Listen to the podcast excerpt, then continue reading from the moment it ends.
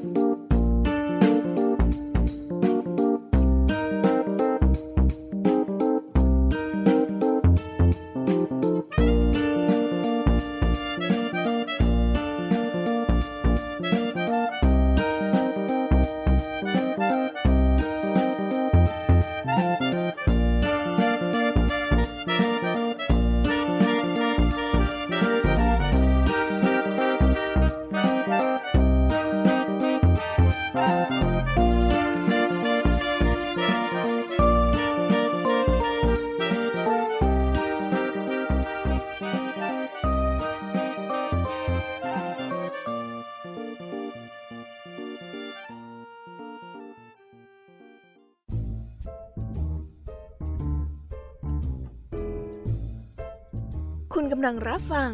ไทย PBS Radio ต่อจากนี้ไปขอเชิญทุกท่าน รับฟังรายการ นิทานแสนสนุกสุดหันษา ที่รังสรรค์มาเพื่อน้องๆ ในรายการ Kiss Hour ค่ะ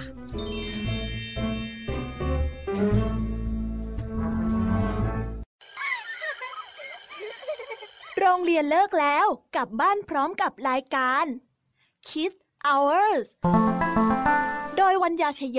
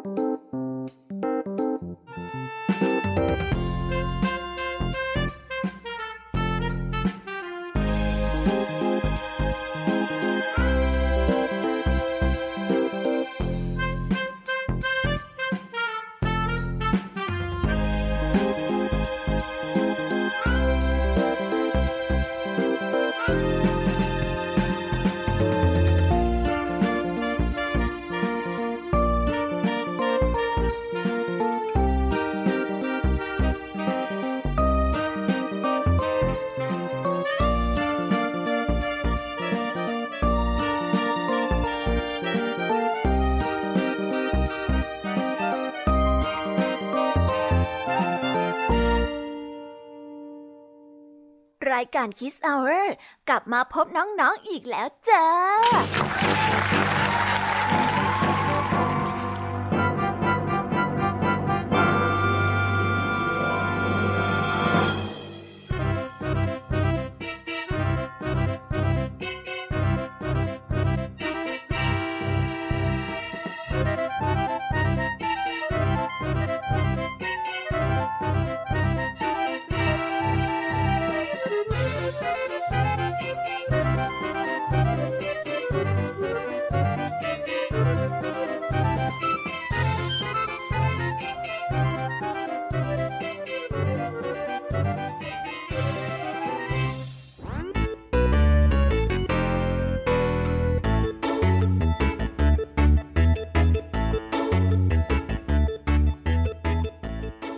วัสดีน้องๆที่น่ารักชาวรายการ Kids Hour ทุกๆคนนะคะ วันนี้พี่แยมมี่กับพองเพื่อน ก็ได้นำนิทานสนุกๆมาเล่าให้กับน้องๆได้ฟัง เพื่อเปิดจินตนาการและตะลุยไปกับโลกแห่งนิทานกันอย่างสนุกสนานนั่นเอง น้องๆคงอยากจะรู้กันแล้วใช่ไหมล่ะคะ ว่านิทานที่พวกพี่ไปเตรียมมานั้นเนี่ยจะมีนิทานเรื่องอะไรกันบ้างงั้นเดี๋ยวพี่แยมมี่จะบอกกันเกริ่นไว้ พอให้เรียงน้ำย่อยกันไว้ก่อนนะ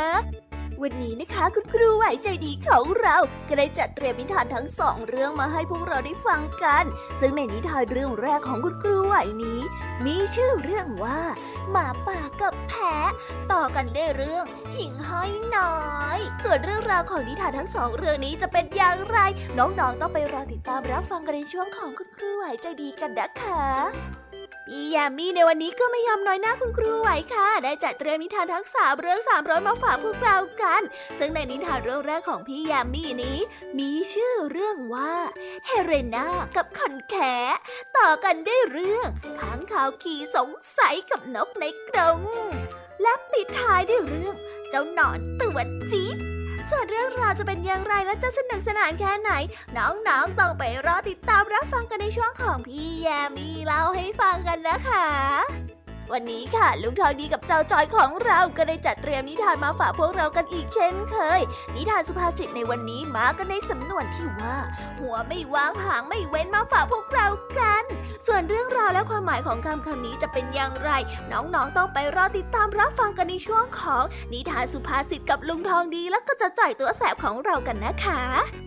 และปิดท้ายกันอีกเช่นเคยกับพี่เด็กดีจากทางบ้าน ซึ่งในวันนี้นะคะมากันในชื่อเรื่องว่า หมากับแม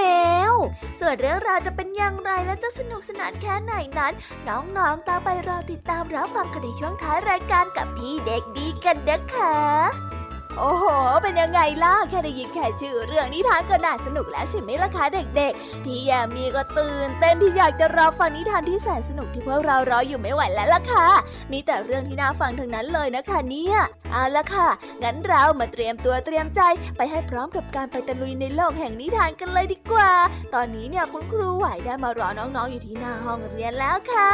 ถ้าหากว่าน้องๆพร้อมกันแล้ว งั้นเรามานับถอยหลังพร้อมๆกันเลยดีกว่าค่ะสามสองหนึ่ง let's go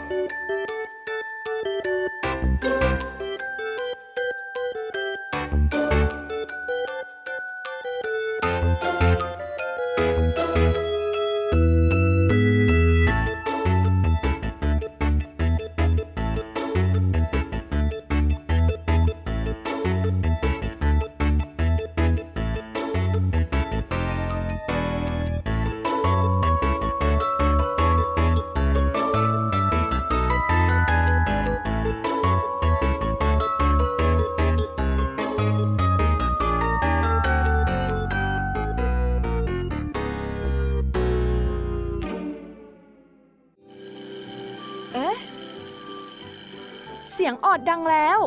อุ้ยต้องไปเข้าเรียนแล้วล่ะค่ะ ไม่รอช้า เราไปหาคู่ไหวกันเถอะ ไปกันเลย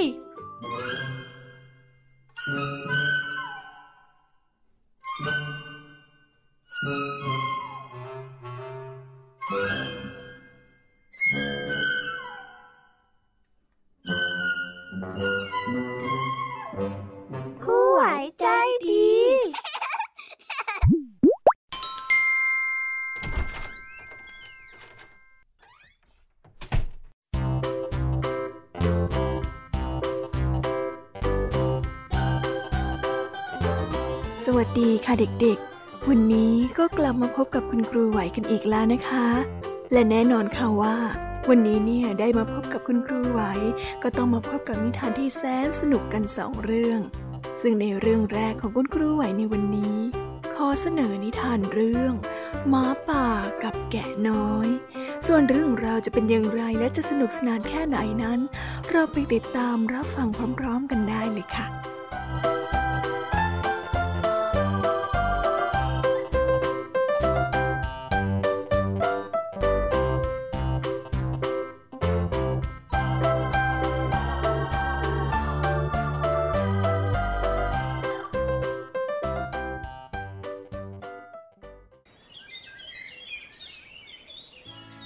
หมาป่าตัวหนึ่ง เดินเล่นมายังชายทุ่ง มันได้เห็นแพะตัวหนึ่งกำลังกินหญ้าอยู่บริเวณนั้น มันจึงคิดที่จะเอาแพะตัวนั้นมากินเป็นอาหาร มันได้กระโดดสุดตัวเพื่อที่จะจับเอาแพะตัวนั้นมากิน แต่แพะนั้นรู้ทัน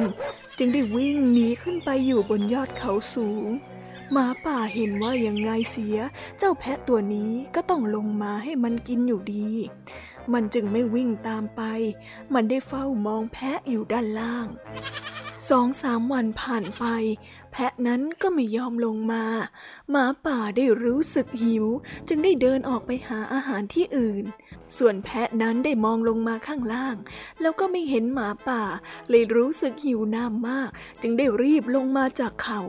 และก็วิ่งเลาะไปที่ลำธารที่มีน้ำใส มันจึงก้มหน้ากินน้ำอย่างหิวกระหาย ก่อนที่จะเงยหน้าขึ้นมา แล้วก็มองเงาตัวเองในน้ำ มันได้เห็นเงาของตัวเองในน้ำ ก็ได้รู้สึกชื่นชมในความงามและก็ความดีในตัวของมัน มันจึงได้เอ่ยกับตัวเองในขณะที่มองเงาในน้ำด้วยว่า ข้าเนี่ยก็มีดีอยู่ที่ตัวนี่วะดูสิขาของข้าก็ยาว หนวดเขาของข้าก็งามงามแถมยังมีเขาที่ยอดเยี่ยมแบบเนี้ย แล้วทำไมข้าจะต้องกลัวหมาป่าตัวนั้นด้วยล่ะ ดีละ ต่อไปเนี่ยข้าจะต่อสู้เพื่อปกป้องตัวเอง ข้าจะไม่ยอมหนีอีกเป็นอันขาดเลยล่ะเมื่อพูดจบ เจ้าแพะก็ได้หันหลังกลับ แต่เผอิญว่าเจ้าหมาป่านั้นได้แอบมายืนอยู่ด้านหลังของเจ้าแพะอยู่นานแล้ว จึงได้ยินทุกคำพูดของเจ้าแพะที่กล่าวออกมาอืมเมื่อกี้นี้เจ้าพูดว่ายังไงนะเจ้าแพะ หมาป่าได้ถามด้วยน้ำเสียงที่ดุดัน เจ้าแพะเมื่อหันหลังมาก็ได้เจอกับหมาป่า ที่ยืนประจันหน้ากันอยู่ เจ้าแพะได้เกิดขาสั่น แล้วก็กล่าวตอบเจ้าหมาป่าด้วยเสียงอันสั่นเครือไปว่าปะปะ เปล่าเปล่านะท่าน คือเมื่อกี้ข้าเพียงแค่ซ้อมละครนะ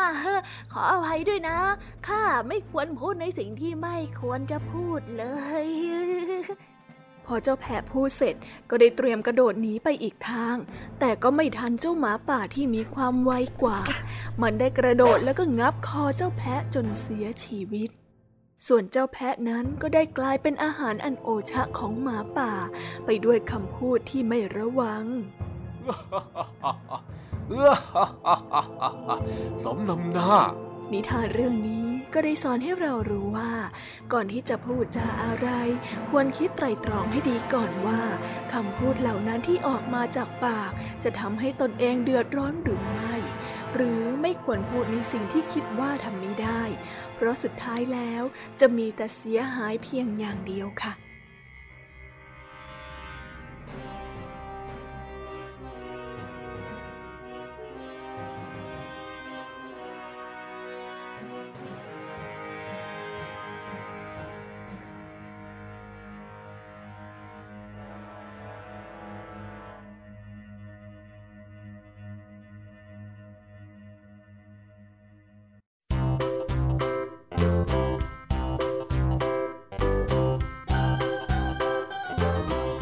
ยังไงกันบ้างล่ะคะ เด็กๆ ก็ได้จบกันไปเป็นที่เรียบร้อยแล้วนะสำหรับนิทานเรื่องแรกของคุณครูไหว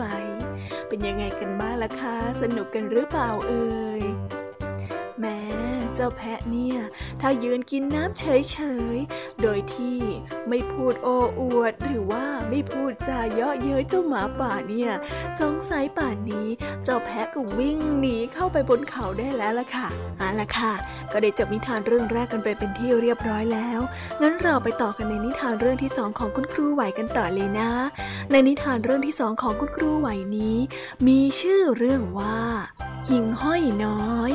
ส่วนเรื่องราวจะเป็นยังไงนั้น เราไปติดตามรับฟังกันได้เลยค่ะ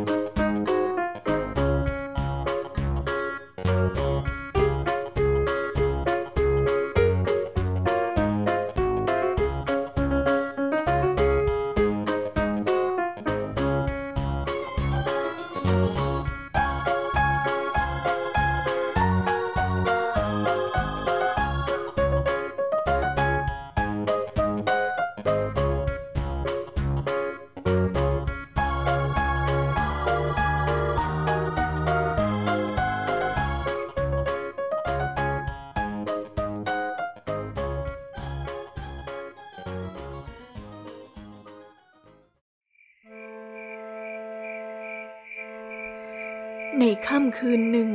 ท้องฟ้าไร้แสงดวงดาว เป็นคืนที่มืด หาแสงสว่างไม่เจอเลย ในป่าก็ได้มองไม่เห็นแม้แต่แสงของเงาใบไม้ที่เคลื่อนไหว สัตว์ทุกชนิดต่างอยู่ในที่ของมันอย่างเงียบสงัด จะเห็นอยู่บ้างก็แต่แสงสว่างจากดวงตาของสัตว์บางชนิด ที่เปล่งประกายอยู่ท่ามกลางความมืดด เหล่าบรรดาหิ่งห้อยน้อย ได้เห็นว่าคืนนี้มืดผิดปกติ พวกมันจึงรีบบินออกมาจากรัง แล้วก็กระจัดกระจายไปทั่วป่าทำให้ความมืดนั้นเริ่มมีแสงสว่างบ้าง แสงกระพริบจากตัวหิ่งห้อยน้อย ระยิบระยับไปทั่วป่า พวกสัตว์ที่เคยออกมาหากินในเวลากลางคืน ก็เริ่มมีความหวังขึ้นมาบ้าง รีบหลบออกจากที่ซ่อน แล้วก็ไปหาอาหารกิน ส่วนหิ่งห้อยน้อย เพื่อนร่วมโลกของมันก็ได้ออกมาหาอาหารกิน มันยิ่งปล่อยแสงของมันให้เกิดความสว่างมากที่สุด เพื่อที่จะช่วยเหลือเพื่อนๆของมันได้เหล่าบรรดาสัตว์ที่เห็นความมีน้ำใจของฝูงหิ่งห้อย จึงได้ป่าประกาศร้องตะโกนขอบอกขอบใจกันเป็นการใหญ่ ขอบใจนะจันขอบใจมากขอบเลยใจมากๆเลยนะขอบใจมากๆเลย หิ่งห้อยน้อย ได้ยินเพื่อนๆขอบใจก็ยิ่งเปล่งแสงมากขึ้นเรื่อยๆเรื่อยๆด้วยความภาคภูมิใจ เฮ้เชิญพวกท่าน หาอาหารกินตามสบายเลยนะ วันเนี้ยพวกข้าจะปล่อยแสงให้เกิดความสว่างมากที่สุด เพื่อให้พวกท่านน่ะได้ใช้แสงสว่างจากข้าให้เกิดประโยชน์เลยละเชิญพวกท่านเลย พอพูดจบ หิ่งห้อยน้อยก็เที่ยวได้บินวนอยู่แบบนี้ทั้งคืน จนใกล้ถึงสว่าง พวกมันจึงเริ่มค่อยๆบินกลับเข้ารัง คืนไหนที่เป็นคืนเดือนดับ ความมืดได้ปกคลุมป่า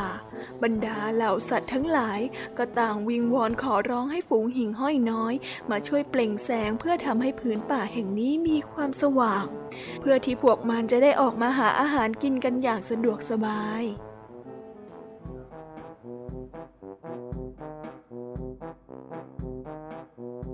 นิทานเรื่องนี้ก็ได้สอนให้เรารู้ว่า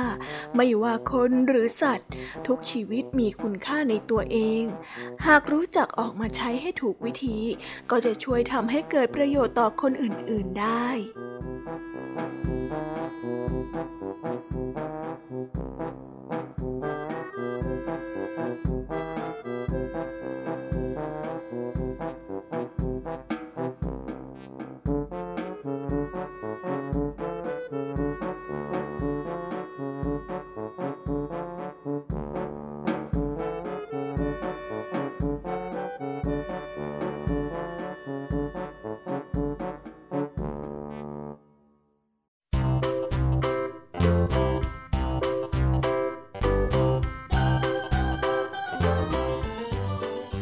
ยังไงกันบ้างล่ะคะเด็กๆ เพอแป๊บเดียวเนี่ยก็จบนิทานทั้งสองเรื่องของคุณครูไหวกันลงไปแล้วล่ะค่ะ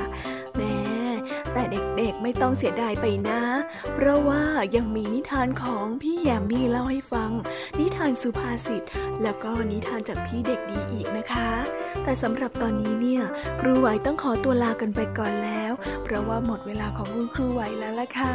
งั้นครูไหวต้องขอกล่าวคำว่า สวัสดีค่ะ บ๊ายบาย แล้วเจอกันใหม่นะคะเด็กๆ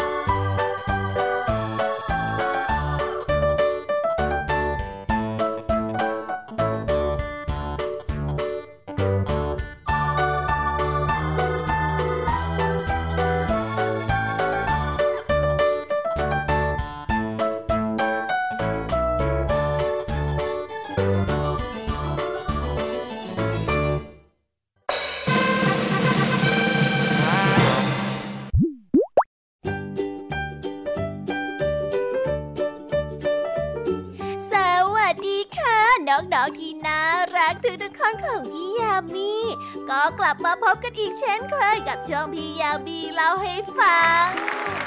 เอาละค่ะ ในวันนี้นะคะนิทานเรื่องแรกของพี่ยามีที่จะนำมาเสนอน้องๆในวันนี้ นั่นก็คือนิทานเรื่อง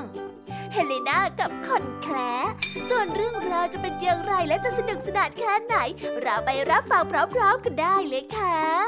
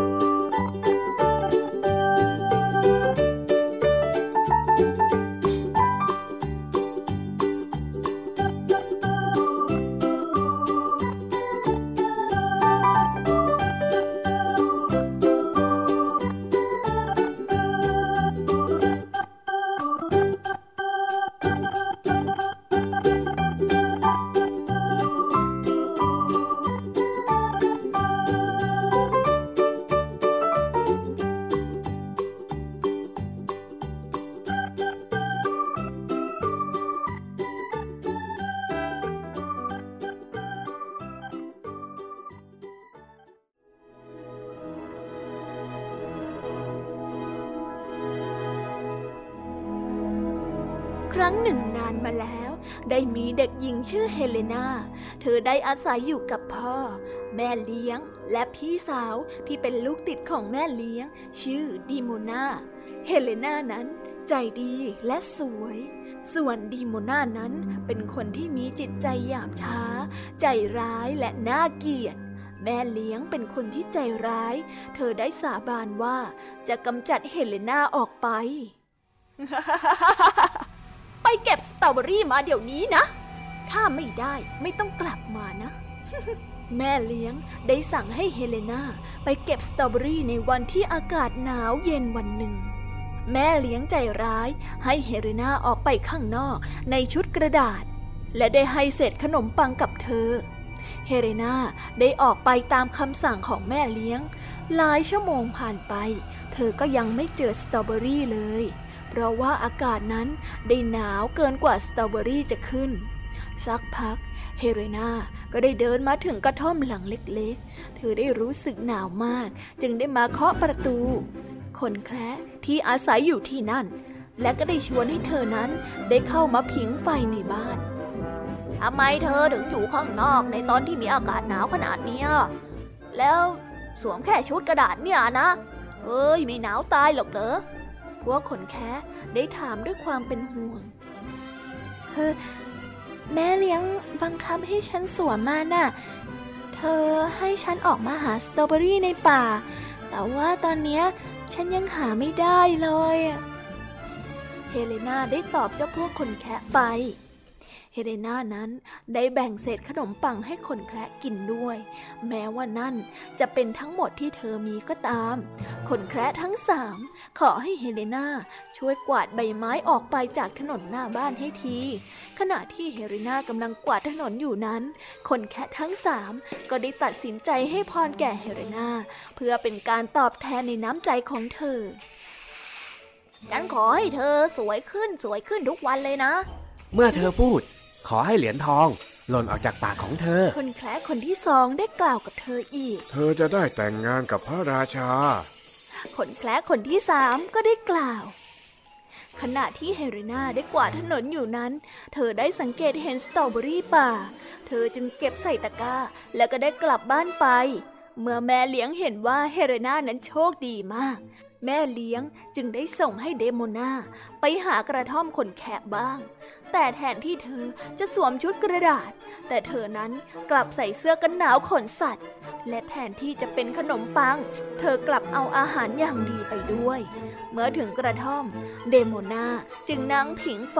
แล้วก็ได้กินอาหารกลางวันโดยไม่แบ่งใคร เมื่อคนแคระทั้งสามขอให้เดโมนาช่วยกวาดถนน เธอก็ได้ปฏิเสธในทันใด ไม่เอาอะทำไมฉันต้องกวาดถนนให้พวกนายด้วยฮะ เจ้าพวกคนแคระตัวเล็กกระจ้อยร่อย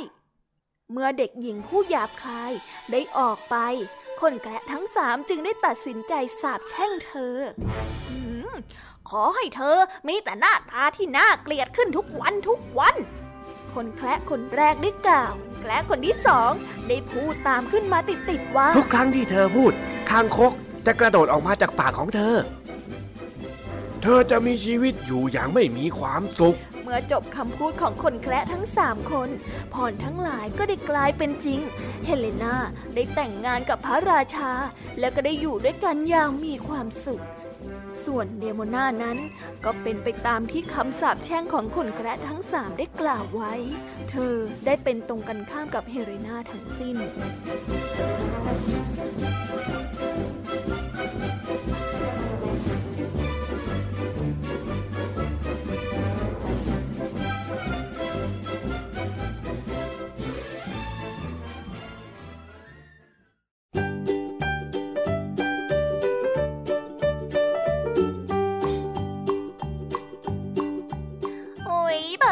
แป๊บเดียวก็จบนิทานเรื่องแรกของพี่ยามีกันไปแล้วล่ะคะเนี่ย แต่ไม่เป็นไรค่ะ เพราะว่าพี่ยามีเนี่ยยังมีนิทานเรื่องที่สองเตรียมไว้รอน้องๆอยู่แล้ว ในนิทานเรื่องที่สองของพี่ยามีนี้ มีชื่อเรื่องว่าค้างคาวขี้สงสัยกับนกในกรงส่วนเรื่องราวจะเป็นอย่างไรและจะสนุกสนานแค่ไหน เราไปรับฟังพร้อม ๆ กันได้เลยค่ะ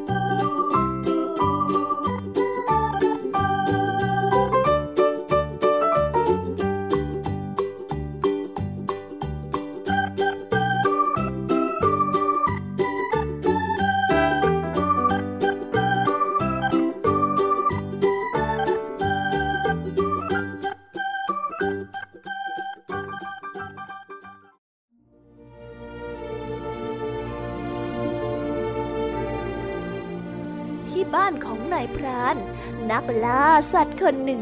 เขาได้เลี้ยงนกตัวหนึ่งไว้ในกรงที่แขวนอยู่ภายในบ้าน เจ้านกตัวนี้มักจะชอบส่งเสียงร้องเพลงอยู่ในกรงริมหน้าต่างอยู่เป็นประจำ แต่ว่านกตัวนี้มีนิสัยแปลกจากนกทั่วๆไป ที่ปกติจะร้องส่งเสียงในตอนกลางวัน แต่กลับเจ้านกตัวนี้ มันกับร้องส่งเสียงเฉพาะแค่ตอนกลางคืนเท่านั้น และในค่ำคืนหนึ่งมีค้างคาวขี้สงสัย บินมาเกาะและห้อยหัวอยู่ข้างๆกรงของเจ้านกตัวนั้น แล้วก็ได้ถามว่าอืมเจ้าช่างเป็นนกที่ประหลาดนักนะข้าสงสัยเหลือเกินน่ะทำไมเจ้าถึงส่งเสียงร้องเฉพาะตอนกลางคืนน่ะ ทั้งๆที่ธรรมชาติแล้วเนี่ย นกจะต้องร้องในตอนกลางวันไม่ใช่เหรอ เมื่อเจ้านกได้ยินค้างคาวถามแบบนั้น มันก็ได้ตอบไปว่าโธ่พูดแบบนั้นก็น่าเศร้า เจ้าอยากจะฟังจริงๆเหรอ อยากฟังสิ ไม่งั้นข้าจะถามเจ้าทำไมกันเล่าปะโธ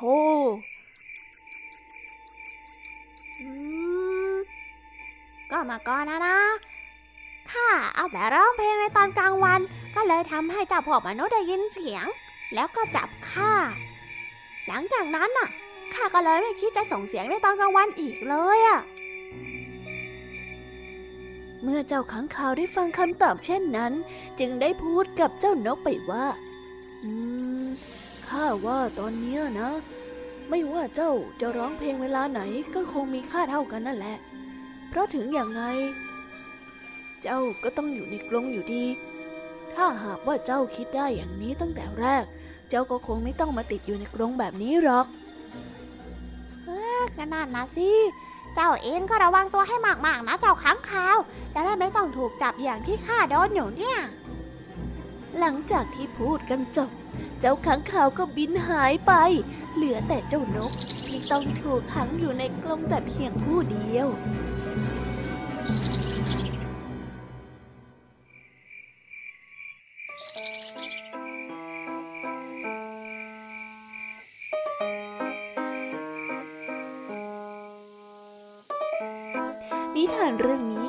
อนให้เรารู้ว่า การรับรู้และหาวิธีการป้องกันก่อนที่จะเกิดปัญหา ย่อมดีกว่ามาคิดแก้ไขปัญหาเมื่อสายเกินไป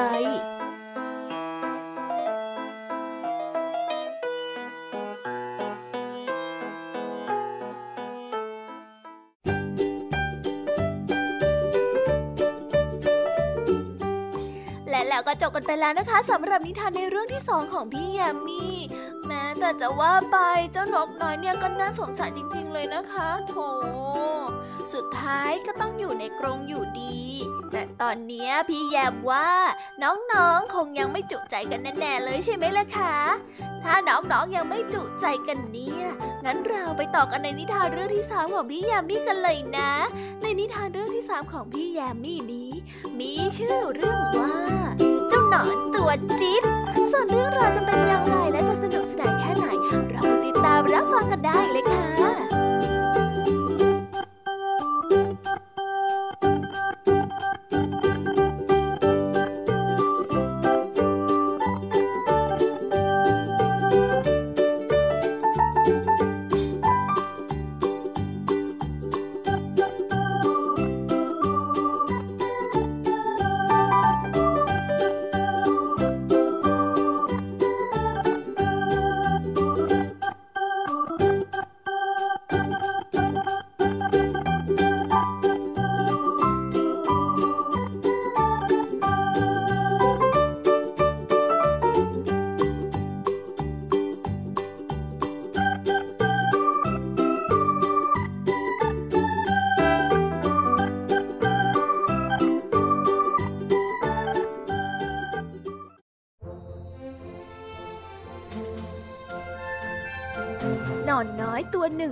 ำลังเดินเที่ยวเล่นอยู่ในป่าอย่างเพลิดเพลิน วันนี้มันก็ได้กินใบไม้จนอิ่มแล้ว เลยออกมาเดินย่อยอาหารสักหน่อยไม่อย่างนั้นมันต้องกลายเป็นหนอนอ้วนแน่ๆถ้าเอาแต่กินอิ่มแล้วก็นอน เหมือนอย่างพี่น้องตัวอื่นๆเอ้ยอากาศดีจังเลย ระหว่างทางที่กำลังเดินเล่นอยู่นั้น จู่ๆก็มีลมพัดกระโชกแรงเข้ามาวูบหนึ่ง เจ้าหนอนน้อยไม่อาจต้านทานลมแรงนั้นได้ โดนลมพัดจนปลิวกระเด็นออกนอกเส้นทาง กลายเป็นหนอนกิ้งหลุนหลุนหลุนไปบนพื้น จนเวียนหัวตาลาย ต้องนอนนิ่งๆ ไม่มีแรงขยับไปไหนากาศดีขึ้นแล้ว เจ้าหนอนน้อยจึงชะโงกคอขึ้นมองว่า เมื่อสักครู่นี้ได้เกิดอะไรขึ้นทำไมจู่ๆจึงมีลมแรงพัดเข้ามาใส่ตน ทั้งทางๆที่ยังไม่ทันตั้งตัว เจ้าหนอนน้อยนั้นอดจะบ่นไม่ได้ว่าเอ้ยพายุอะไรพัดมาซะแรงเชียว เรายังไม่ทันได้ตั้งตัวอะไรเลยกระเด็นจนหัวหมุนติ้วเวียนหัวไปหมดแล้วเนี่ย ไม่ไกลจากหนอนน้อยนักก็ได้มีงูเหลือมตัวหนึ่งนอนขดอยู่ งูเหลือมตัวนี้ ตัวโตหน้าเกรงขาม ผิวของมันมันเลื่อม เมื่อได้ยินเสียงโอดครวญของเจ้าหนอนน้อย มันก็ได้เอ่ยขึ้นมาว่า พายุอะไรที่ไหนกัน ลมเมื่อกี้นี้ เป็นเพียงลมหายใจของข้าเท่านั้นเอง พอได้ยินแบบนั้น หนอนน้อยก็รู้สึกน่าทึ่งมาก จึงได้เงยหน้าพูดกับงูเหลือมตัวโตไปว่า โอ้ด้านผู้ยิ่งใหญ่ยังแค่ลมหายใจของท่าน ก็ทำให้นอนน้อยถึงกับตัวปลิว กลิ้งกระเด็นไปไม่เป็นท่า ท่านคงจะเป็นผู้ยิ่งใหญ่อย่างแท้จริงแน่แน่นอนน้อยอยากเป็นแบบท่านบ้างจังเลยอะ นอนน้อยได้ชื่นชมความยิ่งใหญ่ของงูเหลือมด้วยท่าทางตื่นเต้น ดวงตาเล็กๆของมันเป็นประกาย นับถืองูเหลือมจากใจมากจริงๆ เจ้าหนอนน้อย เจ้าพูดชื่นชมข้าเกินไปแล้ว ไม่ใช่ว่าข้าตัวโตหรอก แต่เป็นเพราะเจ้านะตัวเล็กเองต่างหาก ทันใดนั้นเอง ก็ได้มีนายพรานสิบกว่าคน ใช้เชือกมัดงูเหลือมอย่างง่ายดายเมื่อเห็นเช่นนั้น ความตื่นเต้นดีใจก็ค่อยๆเปลี่ยนเป็นความเศร้าเสียใจแทน แล้วไม่คิดอยากจะเป็นงูเหลือมอีกเลย นิทานเรื่องนี้ก็ได้สอนให้เรารู้ว่า การเป็นตัวของตัวเองนั้นดีที่สุด เพราะถึงแม้ว่าจะดูไม่ยิ่งใหญ่เหมือนคนอื่น แต่ตัวตนของเราก็ได้ถูกออกแบบมาเพื่อให้ใช้ชีวิตในแบบของเราได้อย่างเหมาะสม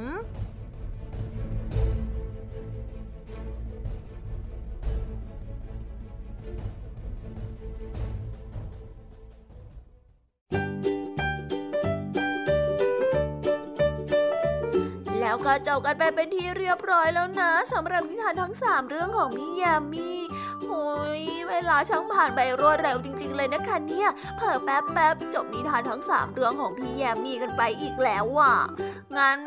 พี่ยามีก็ต้องบอกลาน้องๆกันอีกแล้วใช่ไหมล่ะคะ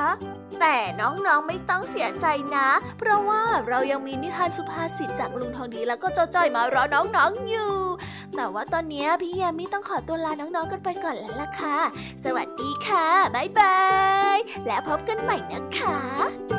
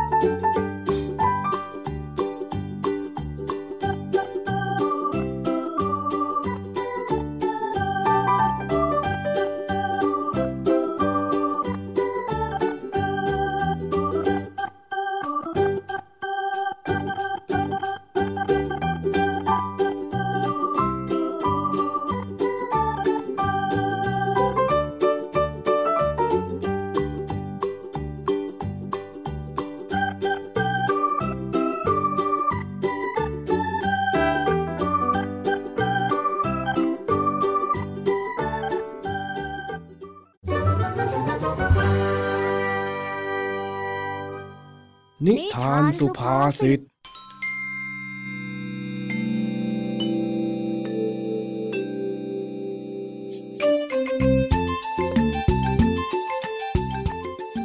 เย็นวันนี้ เจ้าจ้อยนัดกับลุงทองดีไว้อย่างดี ว่าพรุ่งนี้ตอนบ่ายๆจะไปเที่ยวงานวัดด้วยกันลุงทองดีสัญญาแล้วนะว่าจะพาจ้อยไปเที่ยวอะเออข้าสัญญา รับรองพูดแล้วไม่คืนคำแน่นอนอืม แล้วถ้าลุงทองดีผิดสัญญาขึ้นมาจะว่ายังไงอะอืม ก็ข้าบอกว่าไม่ผิดสัญญาไง เอ็งนี่จะเอาอยัางไงฮะ อ่าอ่าอ่าอ่างั้นจอยเชื่อก็ได้ งั้นเดี๋ยวพรุ่งนี้จอยมาหานะจ๊ะ เออ เอ็งก็อย่าลืมสัญญาที่ให้ไว้กับข้าด้วยละกัน จ้าจอยไม่ลืมหรอก ไม่ตื่นสายแน่นอน เดี๋ยวถ้าเอ็งไม่มาช่วยข้าทำสวนตอนเช้าสักก็ เอ็งเจอดีแน่ไอ้จ้อย ลุงทองดีทำอะไรจะไม่ได้หรอกเพราะอย่างไงซะจอยก็มาแน่นอน เออ ไปไปงั้นก็กลับบ้านได้ ไปนอนได้เต็มที่ ไว้พรุ่งนี้ค่อยมาเจอกันนะ เช้าวันรุ่งขึ้น ลุงทองดีก็เข้ามาจัดสวนตั้งแต่ไก่หู ส่วนเจ้าจ้อยที่นัดกับลุงทองดีไว้ว่าจะมาช่วย ก็ยังไม่เห็นโผล่หน้ามา ลุงทองดีจึงต้องทำงานแค่คนเดียวไปพลางๆก่อนเฮ้ยไอ้จ้อยนะไอ้จ้อย นัดกันไว้ว่าจะมาช่วย แล้วดูสิเนี่ย สายจนตะวันโด่งแล้ว ยังไม่โผล่มาอีก เดี๋ยวเถอะนะ อย่าให้เจอเชียว เอ็งโดนข้าแน่ไอ้จ้อยลุงทองดีจ้า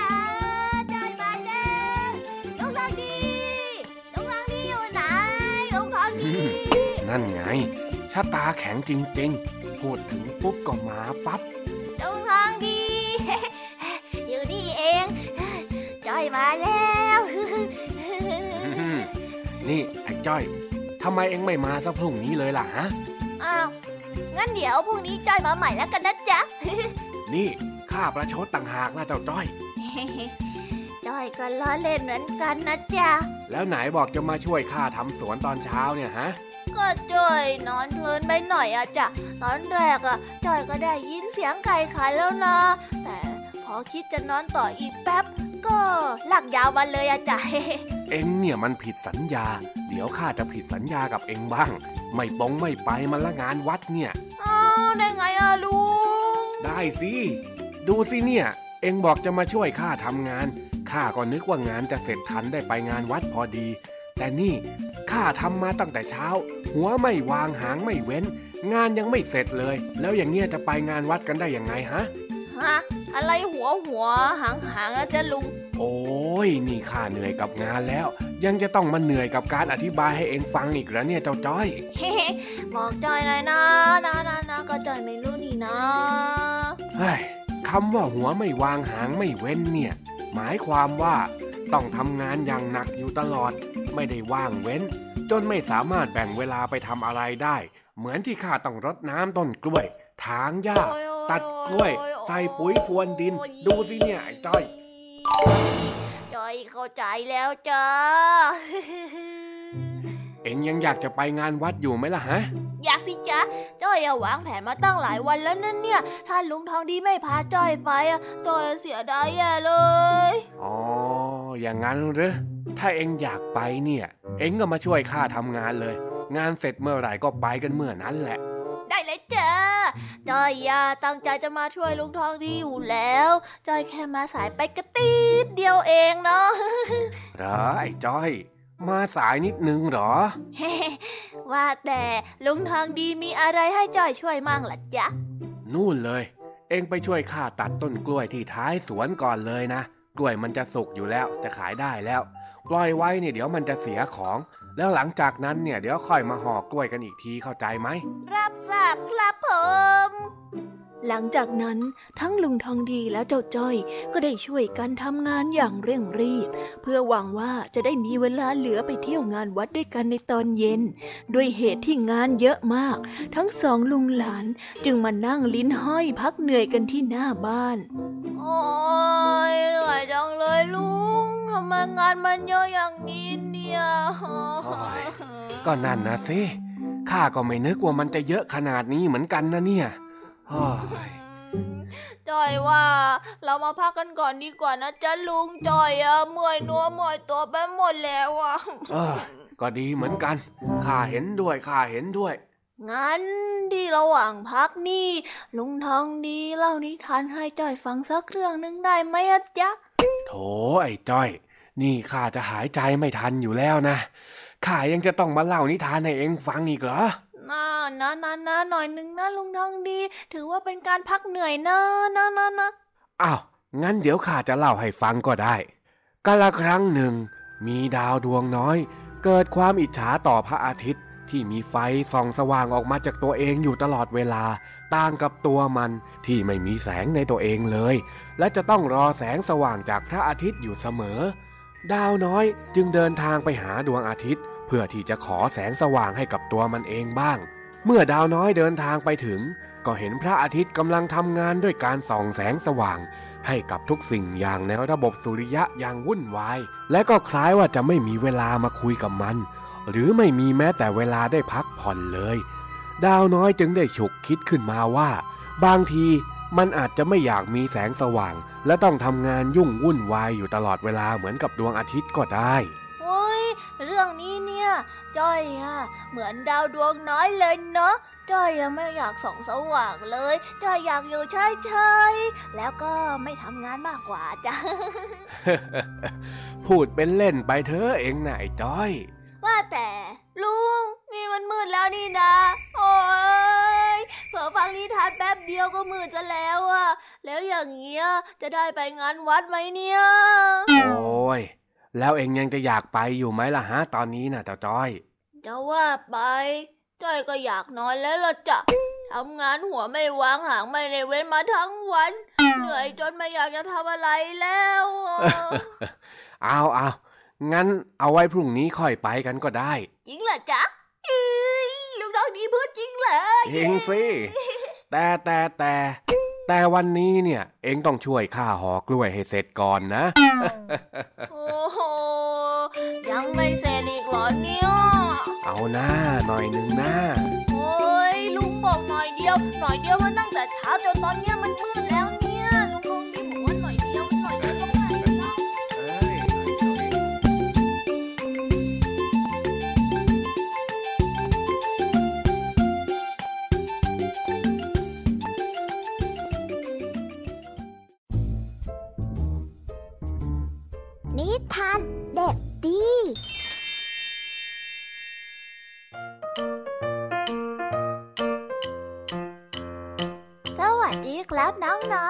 วันนี้ก็กลับมาพบกับพี่เด็กดีกันอีกเช่นเคย แล้ววันนี้ครับ ก็กลับมาพบกับพี่เด็กดีแบบนี้ ก็ต้องมาพบกับนิทานที่แสนสนุกในช่องท้ายรายการกัน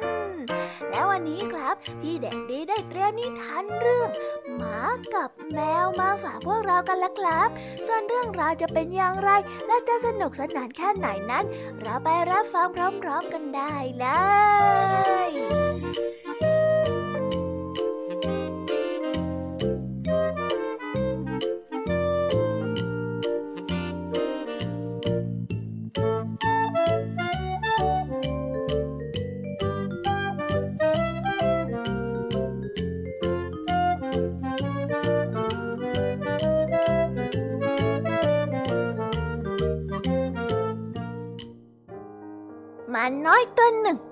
ำลังเศร้าซึม เพราะว่าเพิ่งเสียนายหญิงของมันไป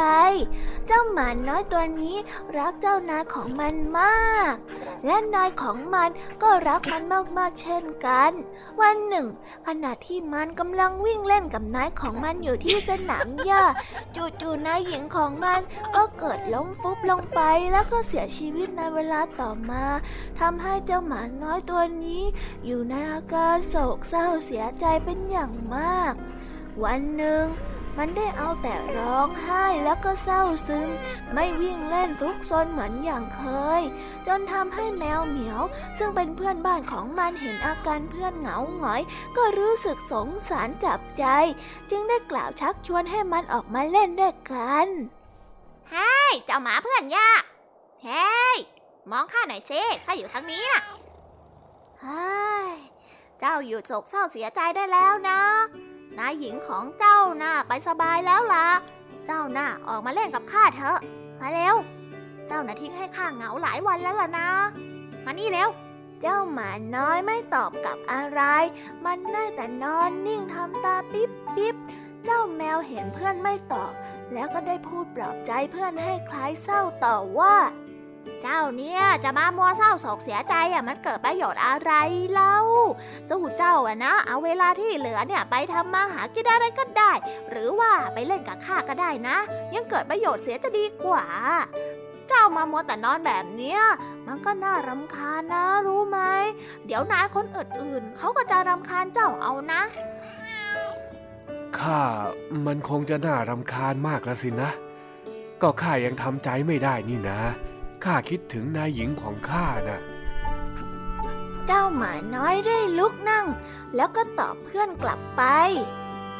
นี่ ถ้าเจ้าไม่อยากให้ใครรำคาญเจ้า เจ้าก็ต้องลุกมาสู้สิ แล้วก็กลับมาร่าเริงเหมือนเดิม มันไม่มีประโยชน์อะไรหรอกนะที่มามัวแต่เศร้าเสียใจแบบนี้ เพราะว่าชีวิตของเราเนี่ยนะ ยังต้องสู้ต่อไป ถ้าขืนมานอนอาศัยเขากินแบบเนี้ยเขาอาจจะไม่ให้เจ้าอยู่เอาละนะ รู้หรือเปล่าล่ะ เจ้าน่ะ ต้องลุกขึ้นมาแล้วก็ทำตัวน่ารักน่ารัก มาเล่นกับข้าสินะนะนะนะนะสู้สู้เจ้าแมวเหมียวได้พูดเตือนสติเพื่อนหมา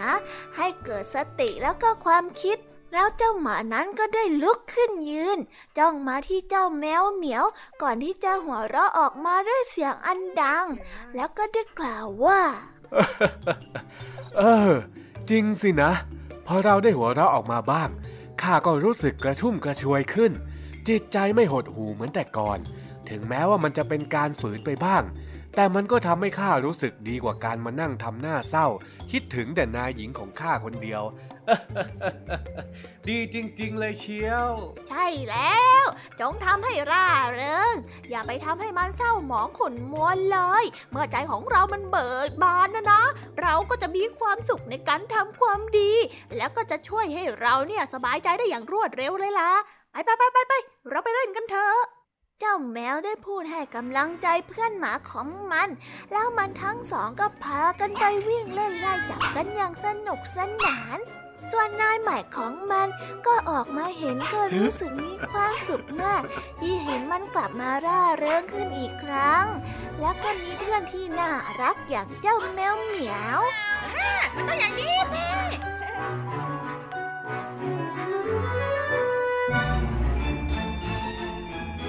นิทานเรื่องนี้ก็ได้สอนให้เรารู้ว่า การเศร้าโศกเสียใจสามารถทำได้ แต่ควรที่อยู่ในระยะเวลาอันสมควร ไม่ควรเสียใจจนมากเกินไป เพราะว่าชีวิตของเราจะต้องก้าวไปต่อ แล้วก็ไปต่อสู้ดิ้นรน จึงจะสามารถมีชีวิตที่มีความสุขต่อไปได้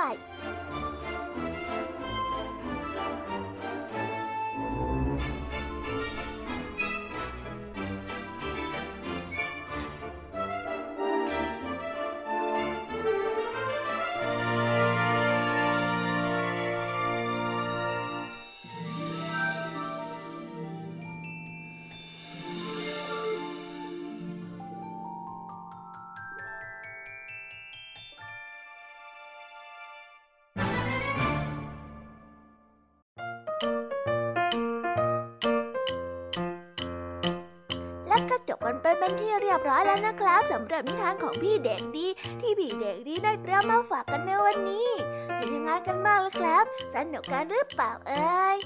ถ้าเด็กๆแล้วก็น้องๆสนุกเนี่ยงั้นคราวหลังพี่เด็กดีจะจัดเตรียมนิทานแบบนี้มาฝากกันอีกนะครับ แต่สำหรับวันนี้เวลาของพี่เด็กดีก็หมดลง แล้ว งั้นเราไว้มาพบกันใหม่ในโอกาสหน้านะสำหรับวันนี้พี่เด็กที่ต้องขอตัวลากันไปก่อนแล้วล่ะครับ สวัสดีครับ บ๊ายบา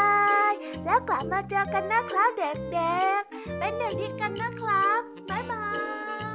ย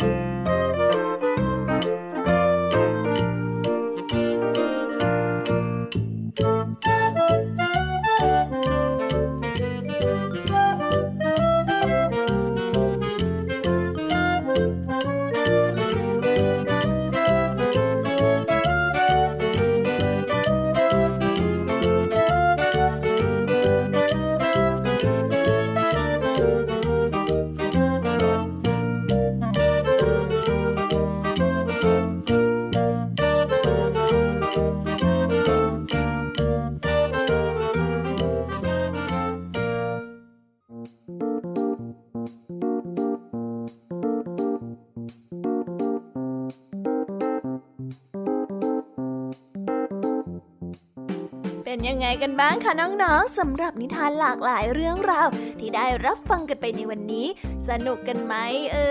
ย รื่องราวที่ได้นำมาเนี่ย บางเรื่องก็มีข้อคิดสะกิดใจ บางเรื่องก็ให้ความสนุกสนานและก็เพลิดเพลิน แล้วแต่ว่าน้องๆ จะฟังแล้วเห็นความสนุกในแง่มุมไหน ส่วนพี่แยมมี่แล้วก็พ่องเพื่อนเนี่ย ก็มีหน้าที่ในการนำนิทานมาส่งตรงถึงน้องๆ เท่านั้นเองละค่ะ และวันนี้นะคะ เราก็ได้ฟังนิทานกันมาจนถึงเวลาที่กำลังจะหมดลงอีกแล้วค่ะ ใครที่ฟังไม่ทัน หรือว่าฟังไม่ครบเนี่ย ก็สามารถไปย้อนฟังกันได้ที่เว็บไซต์ไทย PBS Radio นะคะ หรือแอปพลิเคชันไทย PBS Radio ได้นะ ถึงเวลาต้องกล่าวคำลาแล้วอะพี่ยามีต้องคิดถึงน้องๆอีกแน่เลย แต่ไม่ต้องห่วงนะคะน้องๆ พี่ยามีขอสัญญาว่า เราจะกลับมาพบกันใหม่ พร้อมกับนิทานที่แสนสนุกแบบนี้กันอีกแน่นอนค่ะ น้องๆอย่าลืมนำข้อคิดดีๆ ที่ได้จากการรับฟังนิทานแสนสนุกของครูไหว พี่ยามีลุงทองดี และนิทานจากพี่เด็กดีในวันนี้ไปใช้กันด้วยนะคะเด็กๆ เอาไว้พบกันใหม่ในวันพรุ่งนี้นะสำหรับวันนี้ พี่ยามีและรายการ Kiss Hour ก็ต้องขอตัวลากันไปก่อนแล้วล่ะค่ะ สวัสดีค่ะ บ๊ายบาย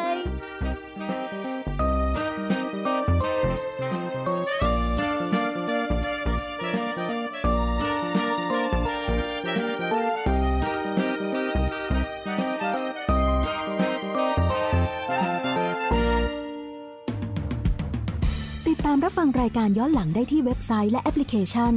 ไทย PBS Radio ไทย PBS Radio วิทยุข่าวสารสาระ เพื่อสาธารณะและสังคม